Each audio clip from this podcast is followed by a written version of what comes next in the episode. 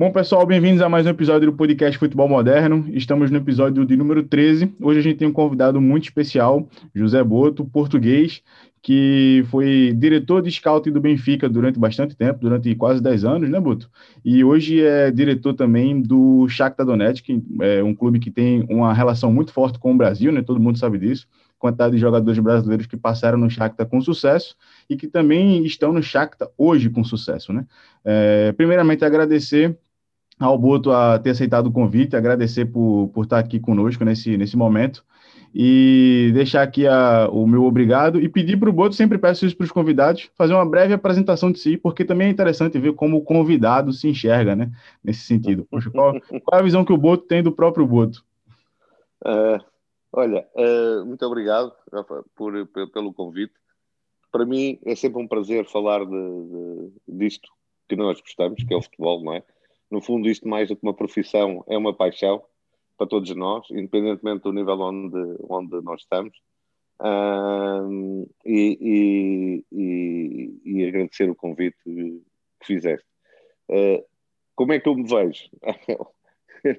é, é, é, sempre uma pergunta complicada, principalmente quando tu, quando tu uh, estás a um nível como este, que é o alto nível, em que tu não tens muito tempo a parar e, e, e refletir, não é? Uh, as coisas são sempre muito ritmadas, sempre muito corridas e, e nós muitas vezes não temos o, o, tempo para refletir sobre nós próprios. Uh, mas também dizer para me apresentar um pouco que, que hum, o futebol sempre fez parte da minha vida. Uh, fui um péssimo jogador de futebol, depois fui um razoável um razoável treinador ah, e, e, e, hoje sou um, um, diretor de scouting com, com funções mais alargadas e, e, sempre, sempre a minha, a minha o, o meu objetivo sempre foi uh, tentar ser melhor cada dia, uh, nunca, nunca ter da minha ideia que, que já sabemos tudo, que já sei tudo, que, que, que apesar da experiência toda, não. Uh, esse é sempre o meu lema, é tentar aprender todos os dias e esta forma, esta partilha, é também uma forma de nós aprendermos, não, não de ensinarmos, mas de, de, de aprendermos. Uh, por isso eu estar sempre tão disponível para isto, desde que haja, que haja tempo. Mas basicamente é isto, passei por estas três eh, coisas no, no, futebol. Como treinador, também treinei todos os escalões, desde a base, desde de infantis, na altura não havia escolas ainda, mas desde infantis até ao, aos séniores, treinei tudo. E, e depois surgiu-me o convite para integrar, integrar, integrar o, o, departamento de scouting do Benfica, que na altura esse departamento profissional estava a ser criado portanto, sou dos primórdios do scouting em Portugal naquilo que, que concerne ao futebol uh, profissional. Uh, e, e, passei 12 anos no, no Benfica e agora estou aqui no Shakhtar, como já disse, tenho aqui umas funções um pouco mais alarga, alargadas do que só o diretor de scouting, porque faço parte de todas uh, as decisões ou as, ou sou ouvido em todas as grandes decisões que têm a ver com a vida do clube na parte desportiva, que engloba desde a academia até o futebol profissional. Uh, e, e, e, pronto, eu, basicamente é este o, o, meu percurso no futebol e é assim também que eu vou olhando para mim, ou que, com que eu consigo olhar para mim, é todo o percurso que, que, que tive até chegar a este, a este, a este ponto e, e, e principalmente estar aqui sentado a falar contigo e estar feliz de tudo aquilo que fiz no, no, no, no futebol. E, e, e, também saber, e se calhar isto também é uma mensagem para todos, para todos vós que estão a ouvir, que aquilo que faço hoje, aquilo que faço hoje a um nível alto, ah, o empenho naquilo que faço hoje, foi o empenho, o mesmo empenho que tive quando comecei. E acho que isso é, é, é fundamental. É nós encararmos o futebol como uma paixão e, e depois as coisas vêm vindo por, por, por arrasto. Exatamente. Tu tens uma, uma largada experiência é, como scouting aqui em Portugal e também na Ucrânia. E são dois mercados que olham muito para o Brasil, né? E a minha pergunta é: existe alguma diferença que tu nota muito clara na forma como o mercado português olha para os jogadores brasileiros, como o mercado ucraniano, mais especificamente o mercado que você está, né, o Shakhtar, olha para os jogadores brasileiros? E, qual, e, no geral, qual é a diferença entre ser um, um scouter do Benfica, né, do, em Portugal, e ser um, um scouter na, na Ucrânia, no Shakhtar? Bem, esse é, é, é um ponto interessante, porque, porque existem diferenças marcantes. Existem diferenças marcantes, sendo ambos os clubes, tanto o Shakhtar como o Benfica, dois grandes clubes que, que são presença regular na, na Champions League, uh, são, são clubes que, que, lutam todos os anos para ser campeões.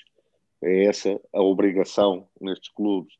Uh, são, são dois clubes de ligas periféricas, ou seja, são dois clubes de, de ligas que não são as mais importantes do, do, da Europa. Uh, e, e, e, tu trabalhares num clube de uma liga periférica condiciona-te logo o teu tipo de trabalho, não é? Ah, para mim, posso dizer que até é mais aliciante ser scout num clube de liga periférica do que seria ser num daqueles clubes de, de, de, de ligas grandes e daqueles uh, grandes clubes dessas ligas.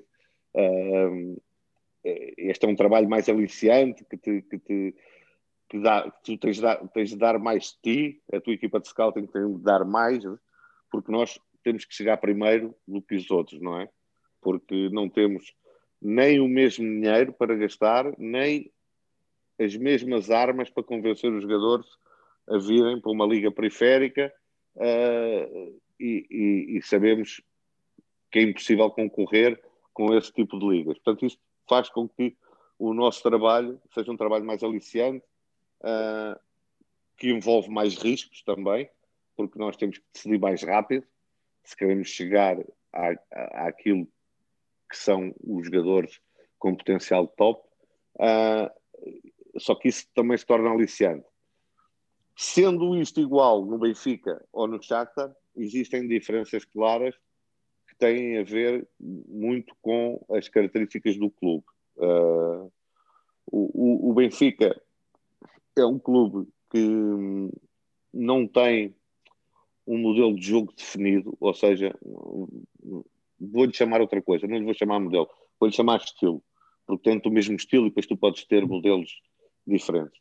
Mas não tem, não tem um estilo de jogo uh, definido, ou seja, se, se te lembrares, o Benfica já teve treinadores que vão desde o Trapatoni uh, até ao, Jorge Jesus, que são treinadores completamente diferentes, não é? Naquilo que é os seus conceitos de, de, de, de futebol. Uh, e isso faz com que o perfil de jogador que, que tu buscas para o Benfica seja muito mais abrangente do que aqui no Shakhtar. No Shakhtar não, o Shakhtar tem uh, um, um, um, estilo de jogo bem definido uh, há, há, vários anos, há vários anos, que tem a ver com os gostos do presidente, o presidente que é ao mesmo tempo o proprietário do clube, uh, na cabeça dele o clube tem que ser sempre um clube que propõe algo, que é ofensivo, que tem que ser dominante uh, e, claro, quer que o clube jogue dessa forma. Não é? Quer que o clube jogue dessa forma. Uh, tem tem um, um, conceito ou um gosto pela parte estética do jogo muito grande, ou seja, para ele não lhe chega a ganhar. O jogo tem que ser um jogo vistoso, um jogo agradável, em que, em que o talento seja posto ao de cima para que ele se sinta satisfeito. E, claro, ele vai se rodeando de pessoas que pensam da mesma maneira que ele. Uh, e, e, e, esta história do Shakhtar ser um clube assim, um clube com esta, com esta, com esta filosofia, com este estilo de, de jogo, faz com que o perfil de jogador esteja mais bem definido, independentemente do técnico que, que, que entra aqui. Porque há uma coisa que nós sabemos aqui: o técnico que, que vier a seguir ao, ao, atual, que é o Luís, uh, será alguém que comunga destas ideias de futebol ofensivo, de um futebol associativo, de um jogo a propor, e, e, e será sempre alguém com essas ideias. Ora, havendo depois diferenças entre aquilo que são, apesar de teres a mesma ideia, é óbvio que os treinadores têm todos a sua a marca pessoal e algumas coisas que são diferentes de treinador para treinador, mas ao teres o mesmo estilo, o tipo de jogador que serve esse estilo de jogo é sempre o mesmo. Isso facilita também muito o, o trabalho do scouting do clube, que sabe exatamente que tipo de características é que são necessárias para, para, para, para, para servir esse, esse, esse estilo de jogo. Portanto, esta, esta é uma grande diferença entre o que é o Benfica e o Shakhtar. Um, e, e, e, isto faz com que o clube se, os dois clubes se comportem de maneira diferente no, no mercado. Uh, porque no resto dos meus tempos de Benfica, uh, a filosofia era basicamente a mesma: era uh, contratarmos jogadores de, de, de potencial elevado, de, com potencial para chegarem ao top, desenvolvê-los, tirar rendimento esportivo deles, mas desenvolvê-los ao mesmo tempo, para depois, mais tarde, uh, os vender.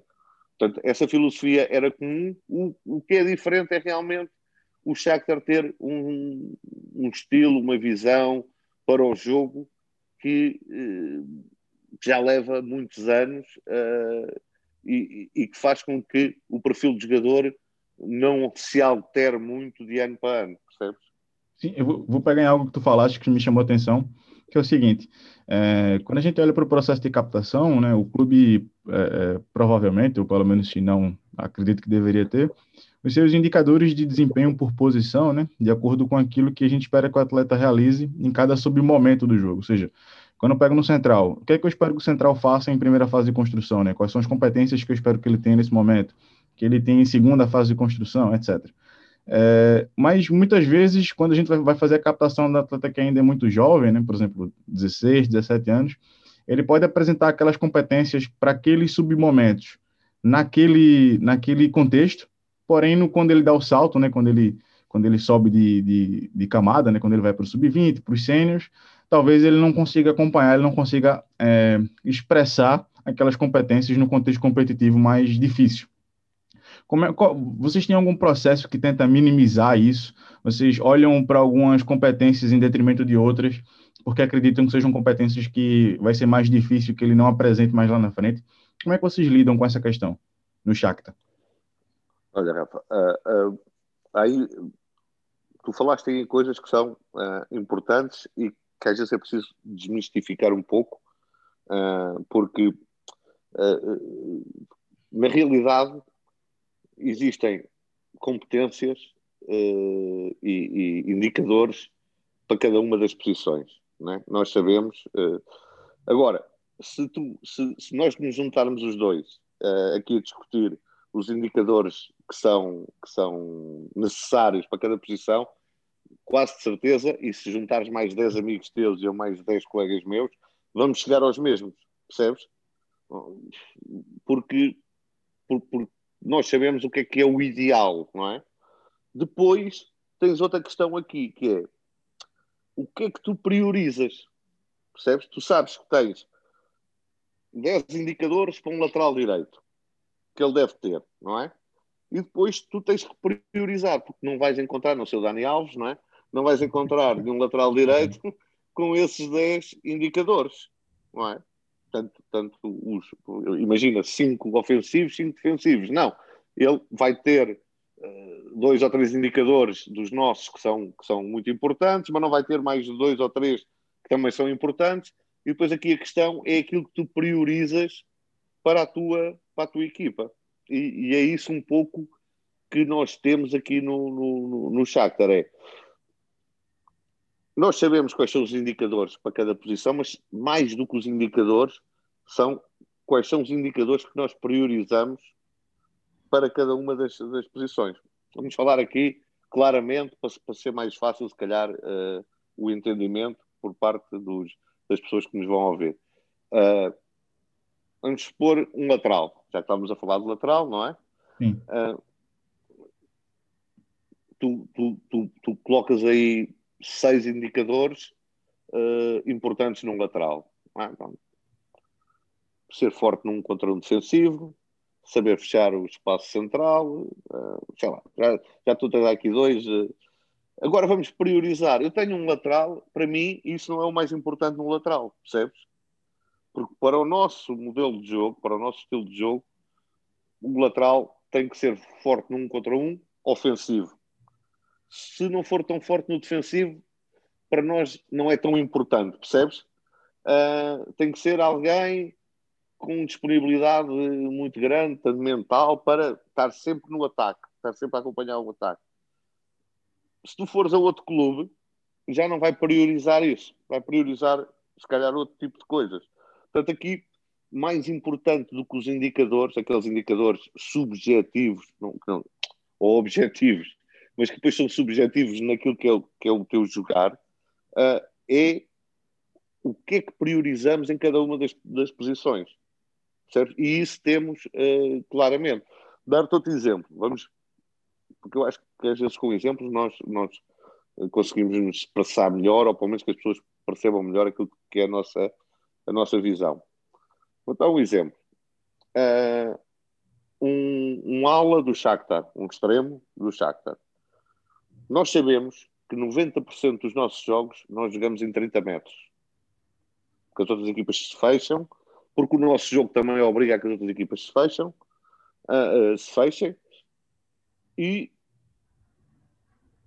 quais são as características essenciais para um ala da nossa equipa? Alguém fortíssimo no um contra um, em espaços reduzidos, não é?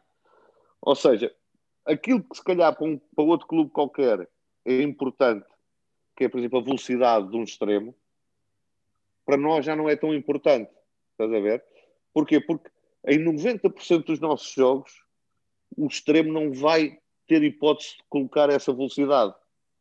Porque vai só ter 30 metros para jogar e os 30 metros vão estar ocupados cheios de gente. Estás a ver? Uhum. Portanto, nós vamos priorizar outro tipo de, de, de coisas.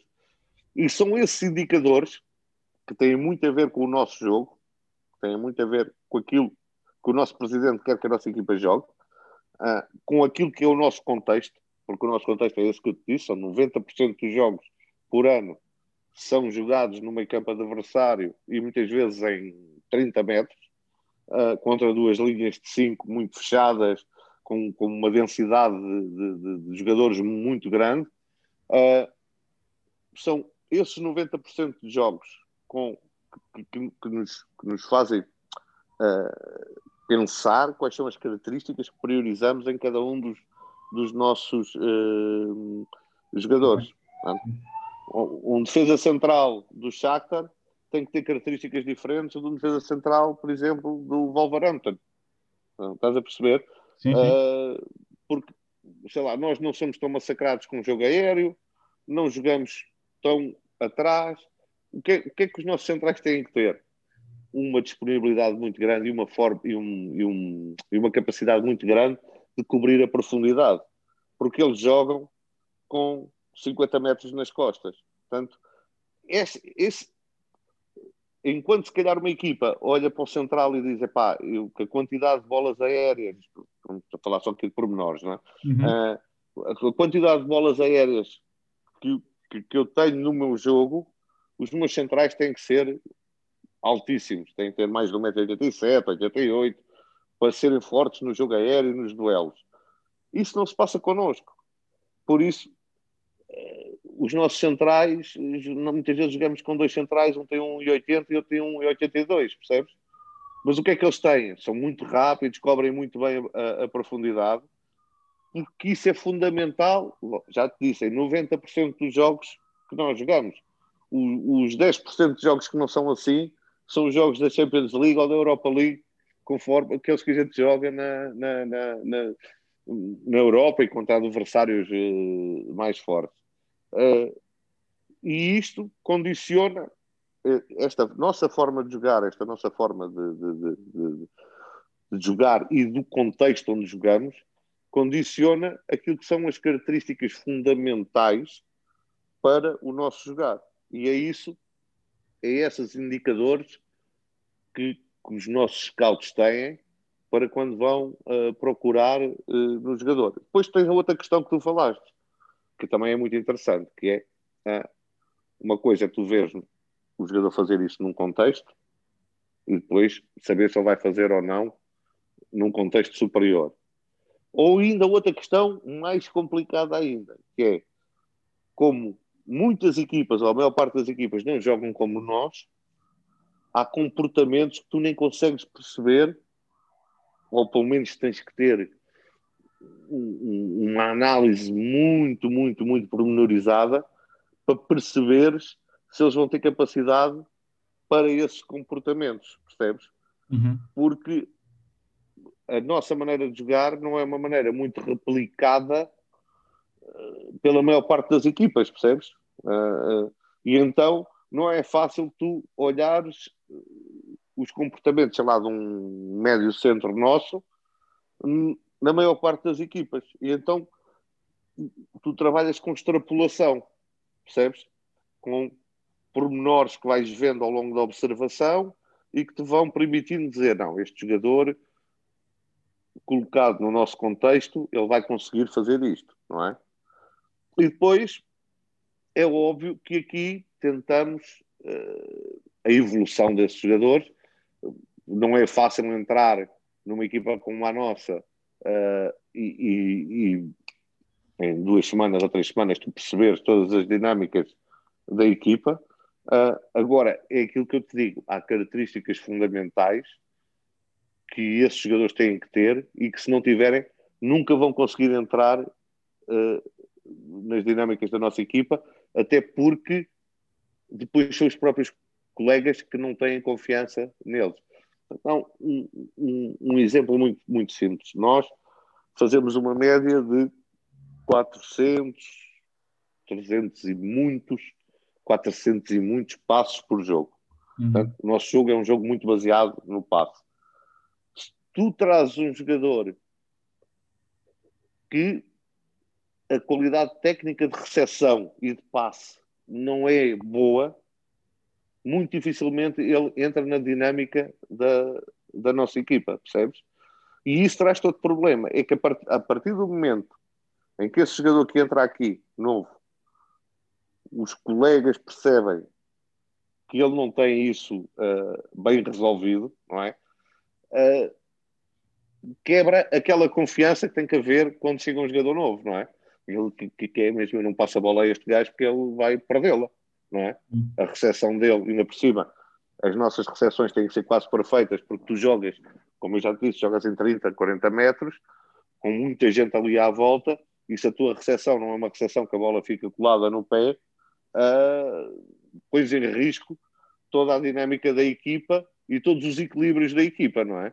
porque a equipa muitas vezes está desequilibrada e em zonas uh, perigosas e há zonas onde tu não podes perder mesmo a bola e, e às vezes uma má recepção é o suficiente para tu perderes a bola. Portanto, estas questões técnicas no jogador Shakhtar têm que estar muito bem resolvidas. Por isso também o nosso mercado principal se calhar ser aquele onde os jogadores estão mais tecnicamente desenvolvidos, não é? Exato. Vou pegar um gancho no, em algo que tu falou que para mim é bastante interessante, né? Nessa questão de que 90% do teu contexto são contra equipes num bloco muito baixo, com a densidade muito grande nos corredores. Deu até o exemplo do extremo, né? Que é melhor que ele tenha que ele desequilibre num para um espaço de habilidade, né? Ou seja, num, num, espaço curto, do que em espaço de força, do que atacando as costas do, do lateral, por exemplo. É, porém, tem os outros 10% do contexto competitivo do Shakhtar, que se calhar é o contexto competitivo mais difícil, né? Que é Champions League ou, ou Liga Europa, em que muitas vezes o adversário vai ter uma abordagem diferente para o jogo e, e a questão aqui, acho que é, que é o dilema para vocês é, por exemplo, para pegar esse exemplo do extremo como, como uma ilustração. Poxa, eu, esse, eu tenho um extremo que é muito bom em desequilibrar espaço de habilidade mas quando eu for para um contexto competitivo de Champions League, eu vou precisar de um extremo que seja muito forte a atacar as costas do adversário, em espaço de força, a ganhar o corredor lateral, a, a ter 30, 25, 30 metros nas costas do lateral. como é que eu consigo captar um atleta que ele me sirva para os 90% do meu contexto competitivo, que é a, a, minha Liga Nacional, por exemplo, mas também me dê um bom rendimento nos 10%, que é o mais alto nível competitivo da, da Europa, né? Eu, eu acho que deve ser um desafio enorme para vocês isso. É, é, um desafio enorme e, e, e, embora algumas questões também são falsas questões e vamos, vamos falar delas para, para para, para eu dar a, a minha visão. E é a minha visão, não é? Isto, o futebol já nos ensinou a todos que se pode ganhar e perder todos, da mesma maneira, portanto, e de maneiras diferentes. Não há ninguém que tenha, que seja dono da razão. Uh, temos é as nossas crenças, aquilo que acreditamos e aquilo que, que, que o nosso trabalho decide. Uh, é, é verdade, é verdade que em jogos mais competitivos muitas vezes nós não temos esse domínio, como é óbvio, que temos aqui na, na, na liga local, não é? Um, mas também é verdade que nós tentamos não mudar aquilo que é a nossa forma de jogar só porque o oponente tem um nome diferente. Agora, é verdade que muitas vezes, se o nosso jogo é muito baseado em ter a bola, e se há outras equipas que também querem ter e têm capacidade para ter, nós vamos ter que fazer coisas que normalmente não estamos habituados a fazer. E muitas vezes, nesse contexto mais competitivo, nota-se alguma dificuldade dos nossos jogadores, uh, principalmente em momentos iniciais, se adaptarem a esse tipo de coisas. Sei lá, uh, nós, nós não estamos habituados a defender em blocos muito baixos, os nossos jogadores entram muito depressa em, em, em, em, saturação quando não têm a bola, percebes? A, a, a capacidade deles estarem concentrados uh, sem bola não é a maior. Porquê? Porque, porque não é isso que eles fazem durante o ano inteiro, estás a perceber? Não está no ADN. Eles não estão, exatamente, não está no ADN deles, não estão habituados a isso uh, uh, e, e, e, e, sofremos às vezes, e, nota-se quando, quando estamos a ver a equipa jogar, sofremos às vezes nesses momentos que são momentos que, a, que nós não estamos habituados e por mais que tu dês uh, o contexto de treino que isso vai passar, uh, não é igual a teres que passar uh, várias vezes por isso, não é? Um, e, e, agora, nós tentamos também ir impondo o nosso jogo, uh, uh, mesmo contra adversários que são muito mais fortes do que nós, em termos daquilo que são os ritmos a que estão habituados a jogar, uh, a diversidade de, de, de, de, situações de jogo que são expostas nas ligas locais, porque a nossa não nos permite isso, porque não, a, a, nós somos, somos sempre ou expostos ou exploramos sempre, quase sempre as mesmas coisas, estás a perceber aqui, aqui dentro. Uh, uh, fora, uh, há outras ligas em por mais dominador que um clube seja, está sempre exposto a coisas que as outras equipas os obrigam a isso. E nós não estamos habituados a isso. Não estamos habituados a isso e muitas vezes sofremos muito por causa disso. por outro lado,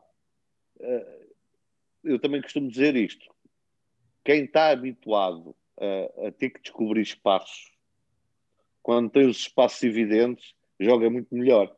Estás a perceber? E, uhum. e muitas vezes nós também tiramos partido disso. Temos jogadores que estão muito habituados a terem que descobrir espaços, estás a ver? A terem que criar espaços, a descobrir os espaços. Quando jogamos com equipas que nos dão esses espaços, nós sabemos aproveitá-los muito bem também. Às vezes pode faltar aqui uma questão, porque se calhar os nossos alas não são tão explosivos e tão velozes que, que daria para aproveitar o espaço que, que, há, mas há uma coisa que eles são, que são muito inteligentes, habituados a, a, a estarem 90 sobre 90 sobre 90, a terem que descobrir espaços e a criarem espaços para os colegas, assim que a outra equipa também lhes dá esses espaços, nós sabemos também aproveitá-los, estás a perceber? Por isso também uh, termos algum sucesso uh, nas competições europeias. Por ano passado chegámos a uma meia final da Liga Europa para um, para um, para um, para um clube, não, não é a dimensão do Shakhtar que está em causa, mas é a dimensão da Liga Ucraniana, foi algo extraordinário. E isso pa passa-se por quê? Porque os nossos jogadores também, em contextos mais uh, adversos e de exigência maior, também percebem que os espaços estão ali, estão, são mais evidentes e sabem que é por ali que, há, que se tem que ir, estás a perceber? Uhum. Agora, é óbvio que isso também nos coloca para nós uh, em algumas posições muito específicas uh, alguns problemas. Sei lá, é isto. Há, há bocado falava dos centrais. Nós temos centrais com 1,82m, 1,80m, uh, que sofrem um pouco às vezes contra equipas mais fortes fisicamente, uh, quando, quando nos duelos, estás a ver? E então, para nós, às vezes, temos aqui um jogador, este jogador é o ideal para isto, mas depois vai sofrer na, na, na no contexto europeu, percebes? Uhum. Uh, ou temos este jogador que é ótimo, é pá, este jogador fazia-nos mesmo falta um jogador deste no, no, num contexto de Liga de Campeões, mas depois era um jogador que não tinha aproveitamento nenhum na, na, na, na Liga local. Portanto, o, o, que tentamos aqui às vezes é algum equilíbrio, algum equilíbrio, sabendo que é aquilo que digo, 90% dos nossos jogos são o contexto local e aqui é que nós estamos obrigados mesmo a ganhar, percebes? Aqui estamos mesmo obrigados a ganhar e, e, e é para aqui que também nós uh, uh, uh, focamos mais. Tendo essa, tendo essa variante de eu achar que muitas vezes é uma falsa questão dizer, pá, falta jogadores para este tipo de jogo. Não. Eles depois também sabem. Para mim, a grande dificuldade de uma equipa como o Shakhtar uh, quando jogam uma Liga dos Campeões ou uma Liga Europa, de, já naquela fase final de, de, em que as equipas já são como se fosse a Liga dos Campeões, é, tem muito a ver com o ritmo de jogo, a intensidade que o jogo corre. E quando falo intensidade, não falo dos duelos, dos carrinhos, falo da velocidade do próprio jogo, a velocidade que tu tens que pensar. Aí sim, aí nota-se a diferença porque aqui uh, o contexto é mais facilitador e, e, e, e os nossos jogadores uh, muitas vezes não têm, não têm que jogar a 100%, quanto mais a 110, percebes? E, na Liga dos Campeões tens que jogar a 150. E, e isso nota-se um bocado. Agora, eles são quase todos, a característica do, do, do jogador, do Shakhtar, é jogador que tem que ter uma capacidade de decisão muito grande uh, uh, e isso normalmente encontra-se em jogadores que são muito inteligentes, não é? Que percebem exatamente o que é que está a faltar, o que é que, onde é que estamos a, a falhar e eles são muito inteligentes e rapidamente também percebem o que é que está a faltar e, e, e, também fazem um esforço para, para, para se protegerem dessa dessa falta de ritmo, que é, para mim, aquilo que mais se nota quando jogamos com, com, com equipas, principalmente daquelas ligas mais, mais competitivas, pá, que realmente têm um ritmo de jogo, todos os, todos os fins de semana são colocadas à prova, mesmo que sejam as equipas top, são colocadas à prova e isso dá-lhes um andamento que nós aqui eh, não, não temos, porque, porque Muitas vezes aqui, hoje 20 minutos, 30 minutos, já estamos a ganhar 2-0, 3-0, e por mais que o treinador diga ao jogador para, para, para se empenhar e para ir à procura do 4, do 5, do 6, nós sabemos que o jogador, por natureza, tira um bocadinho o pé do acelerador e isso faz com que depois, quando tu tens que jogar a ritmos elevadíssimos, tu não estejas habituado a isso. Perfeito, perfeito, exatamente isso, exatamente isso, concordo 100%. É, tem, tem um, uma questão do, da captação do Shakhtar, né, que é um pouco diferente da captação, por exemplo, de, de outros grandes clubes na Europa, por exemplo, do Real Madrid ou do, do Barcelona, que o Shakhtar busca muito atletas que são atletas é, ainda muito jovens, né? Ou seja, por exemplo, quando o Shakhtar vai ao Brasil, muitas vezes vai buscar atletas que são é, que, que que estão próximos de estrear nos sêniors, né, ou acabaram de estrear, ou ainda estão por estrear, enquanto, por exemplo, o Real Madrid, o Barcelona, ou, ou, os clubes grandes de Inglaterra, por exemplo, eles muitas vezes, a Inglaterra tem até a questão trabalhista, né, que dificulta um pouco mais, mas os clubes maiores, né, assim, nesse sentido, eles esperam o atleta estrear no profissional, se consolidar ali, em certa medida, muitas vezes, eu, eu noto isso, para depois ir buscar o jogador, né. Então, a não ser que o jogador seja muito fora do, seja um Vinícius Júnior, um, um jogador muito fora do, é um Rodrigo, muito, muito, muito fora da curva. Né? Então eles esperam mais. E eu sinto que o, o, o, o Shakhtar, por exemplo, tem uma estratégia de que ele não, ele não pode esperar tanto, porque se ele esperar muito, o atleta vai ficar muito caro, né? Na, na medida depois, a gente até falava sobre isso antes do, de começar o podcast. É, o atleta vai entrar num nível é, financeiro que não, muitas vezes não condiz com a aposta, né? Ele pode até atingir o nível competitivo, mas ele não, não condiz com a aposta. É, então o Shakhtar trabalha com a margem de erro muito, muito, muito apertada, né? É, isso é, é, aquilo, é aquilo que nós falávamos antes de começar aqui, que é, tem a ver com isto, tem a ver com uh, uh, a, a, a, ideia do Shakhtar, a ideia do Shakhtar, e penso que é a ideia de quase todos os clubes, mas a nossa ideia é uh, termos uma equipa com os jogadores mais próximos dos jogadores top, não é? E então nós temos aqui um dilema, que é se é verdade que, que, que, a tua equipa fica mais estável se fores buscar jogadores uh, prontos, não é? Vamos dizer, jogadores, o produto acabado, não é? Hum. Jogadores que já não te oferecem dúvida absolutamente nenhuma, até pela sua idade, pela, pela, pela, pela, pela experiência que já têm. Uh, só que clubes como o Shakhtar não podem ir buscar esses jogadores. Ou seja, poder podem, só que já não são os top, nem se calhar o segundo nível. Já vai ser o terceiro nível, por vários motivos. Por motivos de, de, de, financeiros, porque o, os salários praticados nessas ligas uh, são elevadíssimos, uh, porque o preço desses jogadores também é mais caro, uh, é mais elevado, e porque depois também esses jogadores top ou os, o segundo nível entre irem jogar para a Ucrânia ou irem jogar para a Liga Francesa ou para a Liga Inglesa, ou para a Italiana ou para a Espanhola, uh, vão, vão para essas ligas, não é? Não, nem sequer uh, pensam duas vezes. Por isso, nós temos a outra, a outro caminho, e o outro caminho é irmos buscar jogadores com potencial top, desenvolvê-los e, aos poucos, começamos a ter também nós jogadores top. E isso tem sido a história do Shakhtar nos últimos anos, não é? Com, com, com o Fernandinho, com o Douglas Costa, com, com o Fred, com, com o William, não é? Todos jogadores que quando chegaram à Europa não eram jogadores top, mas tinham potencial de top.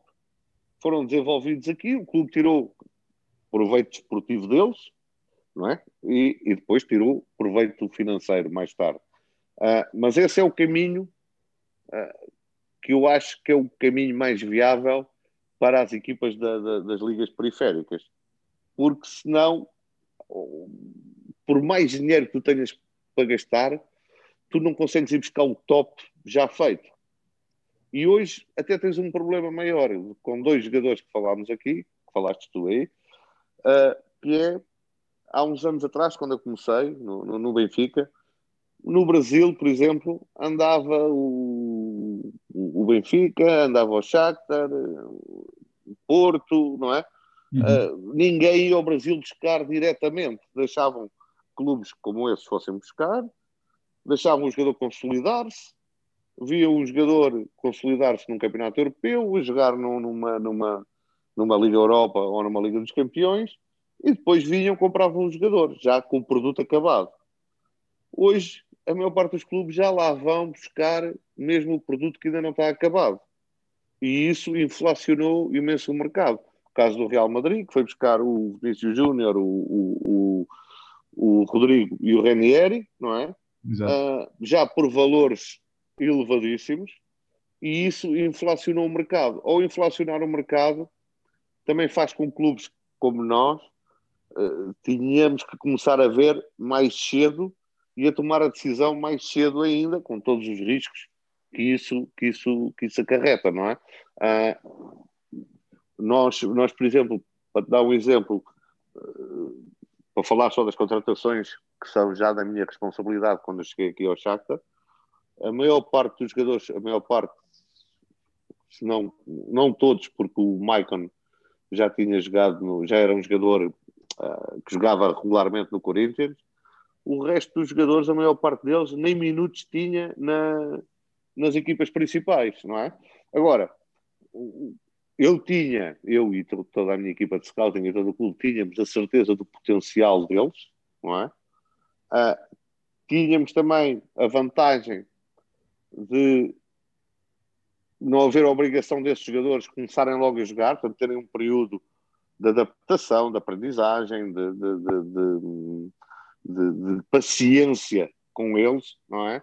Porque muitas vezes o que falta aos clubes é paciência, porque se tu pagas 7 milhões ou 8 por um jogador, os adeptos, a imprensa quer logo que o jogador uh, comece a jogar e esquecem-se que o jogador tem 18 anos e que não tem experiência nenhuma ainda de, de, ligas uh, profissionais um, e, e, e, não há paciência. É uma coisa que aqui nós no Shakhtar temos, é alguma paciência. O que é um facto é que alguns desses jogadores uh, revelaram uma maturidade muito acima da média e hoje são jogadores uh, praticamente constantes no 11 uh, base da, da, da, equipa do Shakhtar. Vamos lembrar do Marcos Bahia, jogadores de 2000, o TT, todos jogadores de 2000, que se consolidaram mais rápido até do que aquilo que nós pensávamos, percebes?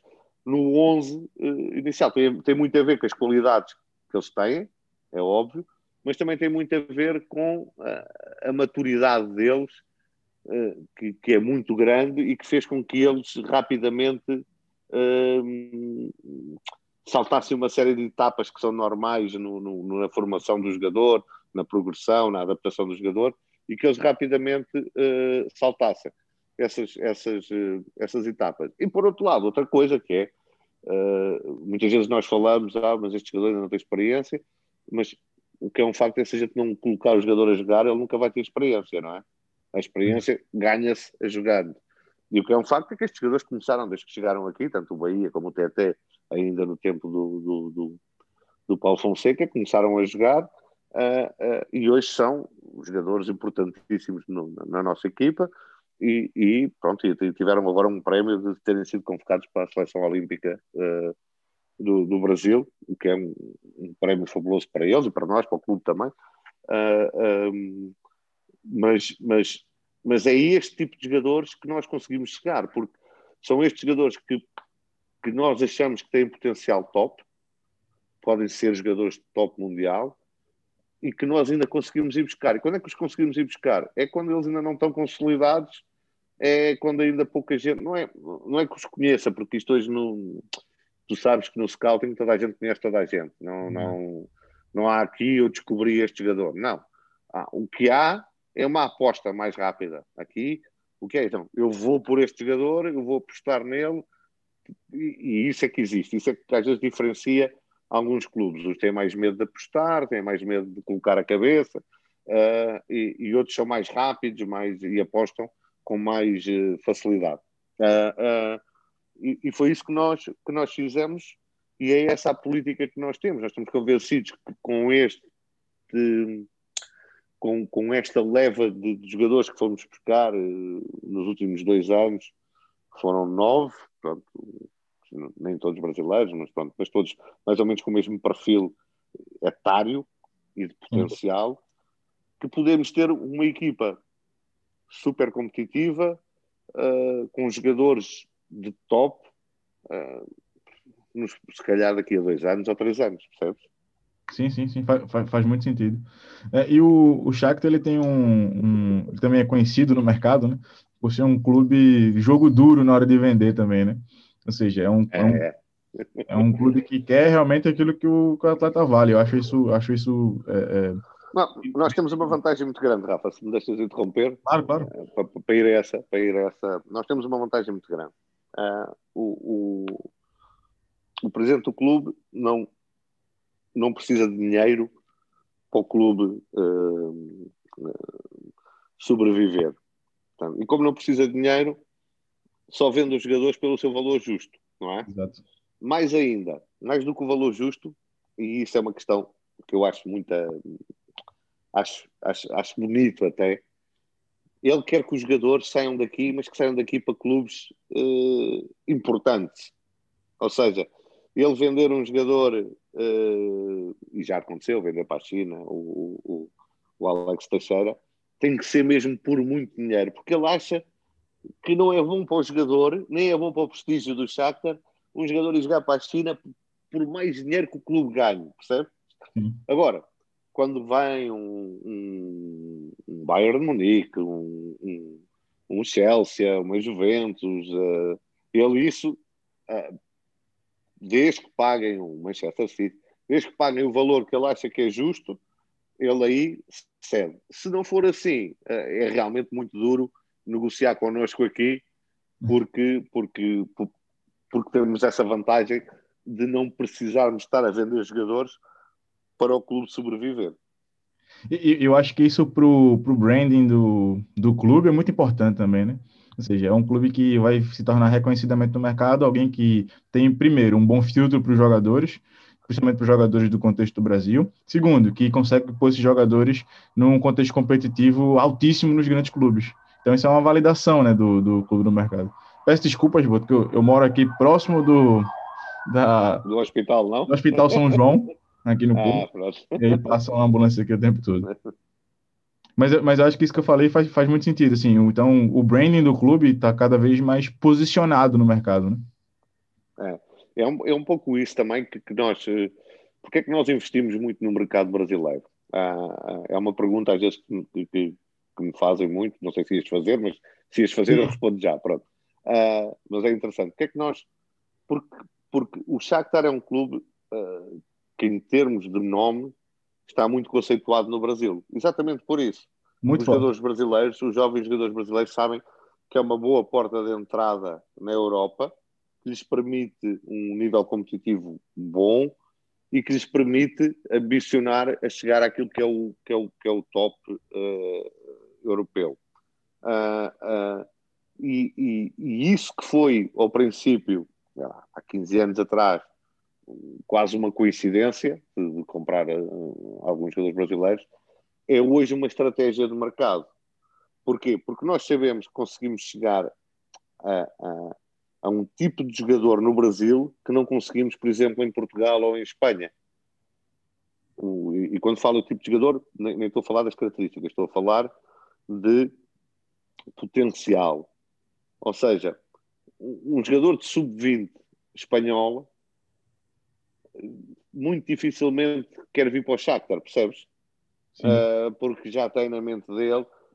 E então, mas o mesmo jogador de sub-20 com o mesmo potencial uh, do Brasil, vir para o Shakhtar já é um, um horizonte de futuro, percebes?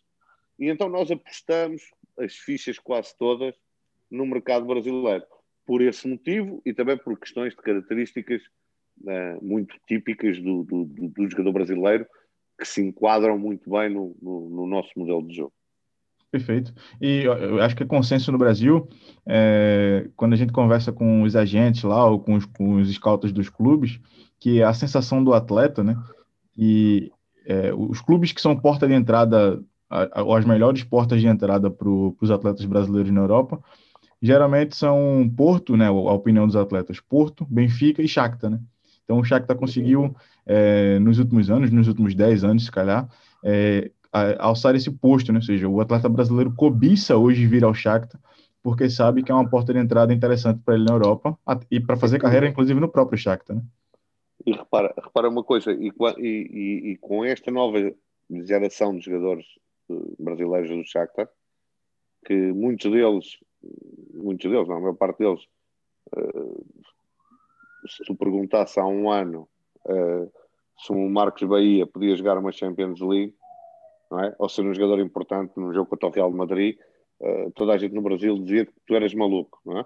Não, não, não está preparado nem para jogar no Atlético Paranaense, quanto mais no, no, no, num nível deste.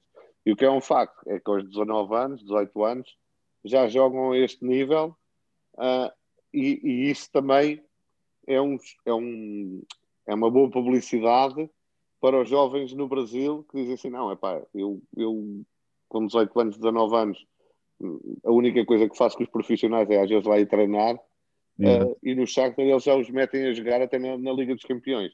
é óbvio que não fazemos isto para, para ganharmos esse mercado, fazemos isto porque os jogadores têm valia para isso e porque acreditamos que os jogadores podem jogar independentemente da idade que têm, podem jogar a este nível, mas isto é óbvio que nos abre portas muito grandes no Brasil para a contratação de jogadores.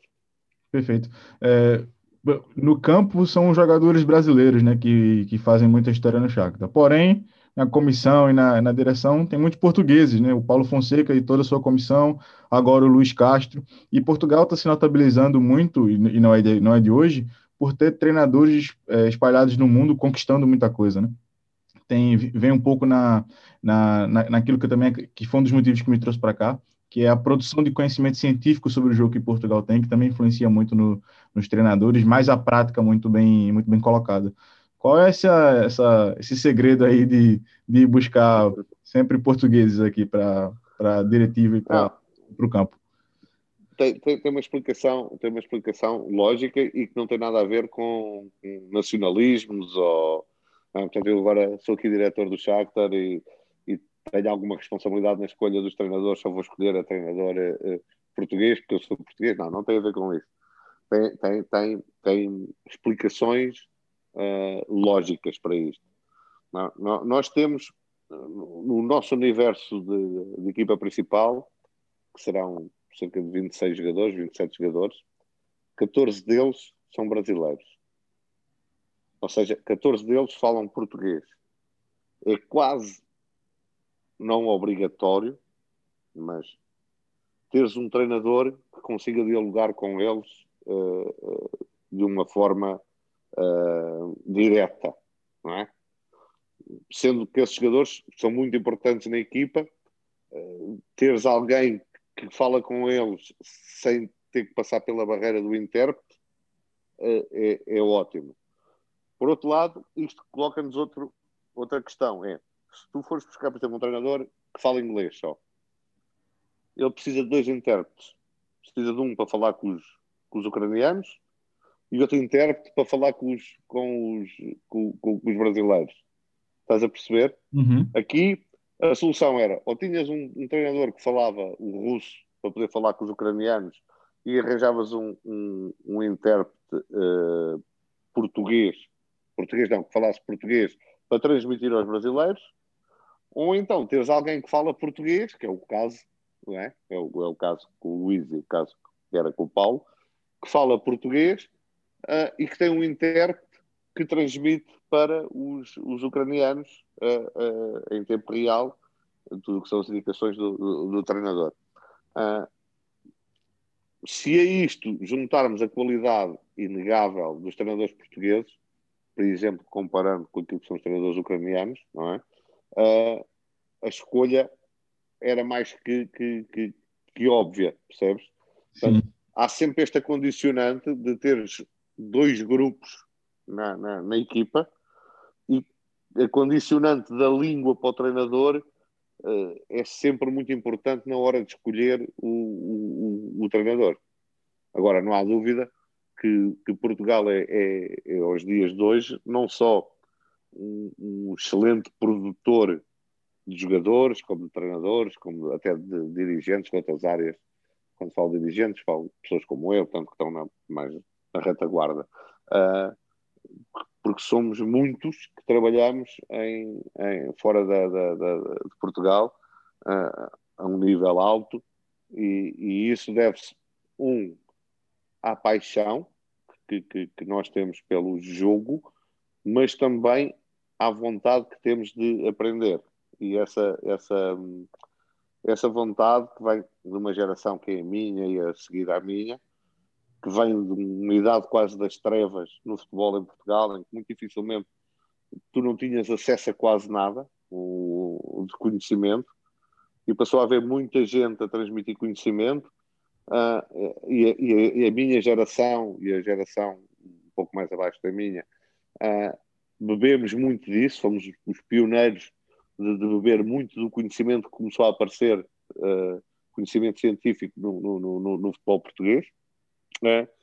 Hoje há um, uma infindável manancial de conhecimento uh, à disposição da geração mais jovem, uh, uh, que já vem do conhecimento que eu bebi, do conhecimento produzido pela minha geração, do, do conhecimento da geração a seguir, e há, e há, há, há esse, esse, conhecimento é de fácil acesso, percebes? É de fácil acesso. às vezes há também um problema, agora já estou a entrar noutra área, não é isto? O bom das conversas é que a gente vai saltando. Hum. Há, às vezes pode haver um problema de excesso de informação, percebes? Ah, ah, e, e, é muito importante que, que nós consigamos uh, uh, transformar a informação que temos em conhecimento.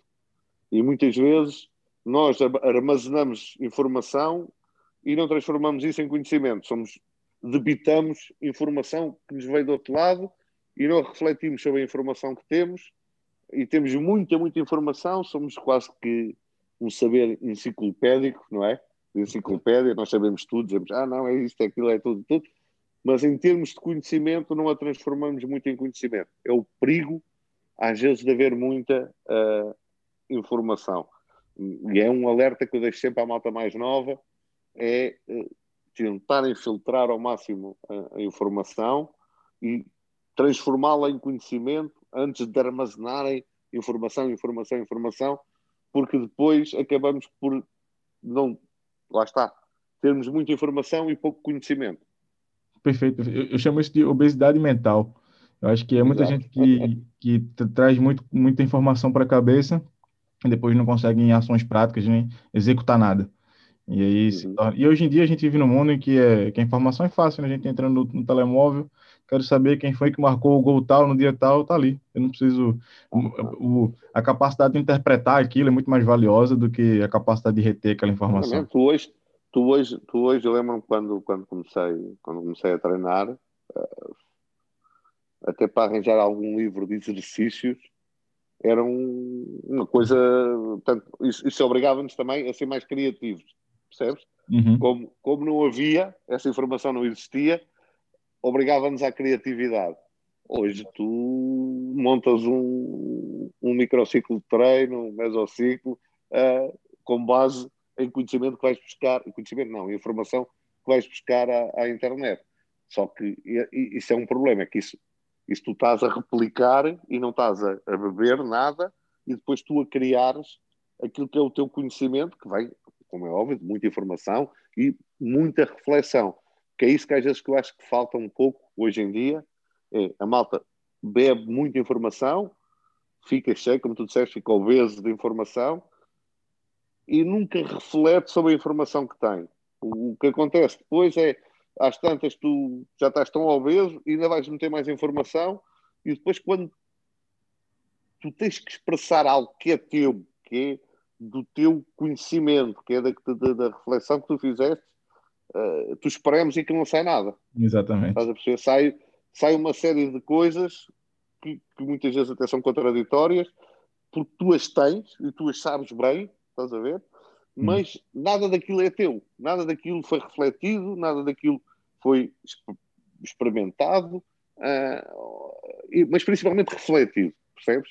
Sim, sim, exatamente, perfeito, concordo muito. E eu percebo na, na nossa área específica, né, na área de análise, que isso cada vez mais vem se, se acontecendo, né, vem se repetindo. Eu vejo muita gente falar sobre indicadores estatísticos, né, especificamente, e tem isso como a nova, a, a nova, o novo Eldorado, né, ou seja, ah, vou ver os, os gols esperados, vou ver o, enfim, esse, esses dados estatísticos, mas muitas vezes a estatística por si só não me diz nada sobre o jogo, né, se eu não consigo interpretar, a estatística é um indicador, né, como indicador ela indica, ela não termina a análise. E tem muita gente que termina a análise no, no nisso, né? Porque reteve a informação. Ah, esse é, esse é o clube que mais sofreu gols nessa fase da competição, assim, assim, assado. Tá, mas... Os é que... primeiros 10 minutos do... Exato. É, qual, qual é a representação disso, né? Qual, ou seja, por que, que isso acontece, né? Qual é a correlação disso com o modelo de jogo daquele treinador? Tem, tem, tem muita coisa aí que, que eu concordo demais com essa informação. Eu, eu levanto muito essa bandeira, inclusive. Pois é. Outro, a gente vai chegando na parte final. Vou deixar uma última pergunta, uma pergunta mais gostosa de responder, mais divertida de responder. É o seguinte: na, na tua trajetória como scout, tu te lembras de algum atleta que tu, tu viu assim, disse, caramba, esse cara aqui é muito acima do, do, dos demais, esse aqui é um atleta top, e tu, e tu enxergou ele antes de, de todo mundo, assim, ou antes de muita gente? Tu te lembra de algum caso assim? Não, é, é eu lembro de muitos casos desses. Não, agora, não sei se fui só eu que enxerguei, percebes? até não, até porque eles depois acabaram por aparecer uh, a nível top. Houve mais gente que, que enxergou. Agora, há um jogador que eu me lembro, foi no, foi no início da, da, da minha carreira de, de, de, scouting. Eu fui ao Brasil uh, ver um torneio que era o Torneio Zico, que era de sub-15, sub salvo erro, era sub-15. Uh, em que participavam os clubes todos do Brasil, todos os clubes eh, que estavam na Série A participavam naquele torneio em sub-15. E lembro-me o primeiro jogo que fui ver no, no, no CT do Zico. conheço, conheço lá. Na Bandeirantes. Hum. Uh, um, era o Vasco da Gama, não me lembro com quem. Já não me lembro com quem, até, não, era com o Internacional. Uh, e houve um menino que, que estava a jogar com, que eu fiquei doido com ele e, e lembro que falávamos de tudo e mais alguma coisa durante um período do torneio e eu só falava, só tinha olhos para aquele, para aquele jogador que foi o Coutinho. uh, uh, o Felipe Coutinho, que foi aquele jogador que, que, que olhei e, e que disse, isto, isto, isto, vai ser vai ser um craque mundial porque tem tudo tudo que, que, o que um talento deve mostrar, ele tem, tem, tem aqui. Até liderança no campo ele tinha e tudo naquela altura. Uh, esse, essa é a história que eu me lembro mais, porque foi a marcante, porque foi a, a, a primeira, vamos cá, foi o primeiro relatório que eu fiz de um jogador, foi o Coutinho, o guardo comigo hoje, uh, uh, e portanto isso marcou, marcou imenso. O, mas também tem casos contrários, de jogadores que eu nunca achei que, que, que, que fossem ter uma carreira uh, grande, e como tu és brasileiro, vamos falar só de brasileiros. Eu lembro-me de observar o Dante no Standard Liège e dizer: Não, pá, este jogador não tem, não tem condições nenhumas. E o Dante jogou no Bayern Nick na seleção, na seleção do Brasil.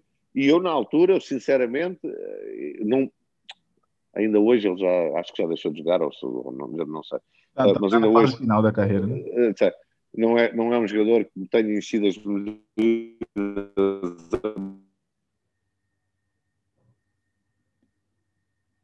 Boto? Eu, eu acho que caiu o sinal aqui para mim. Deixa eu só ver se.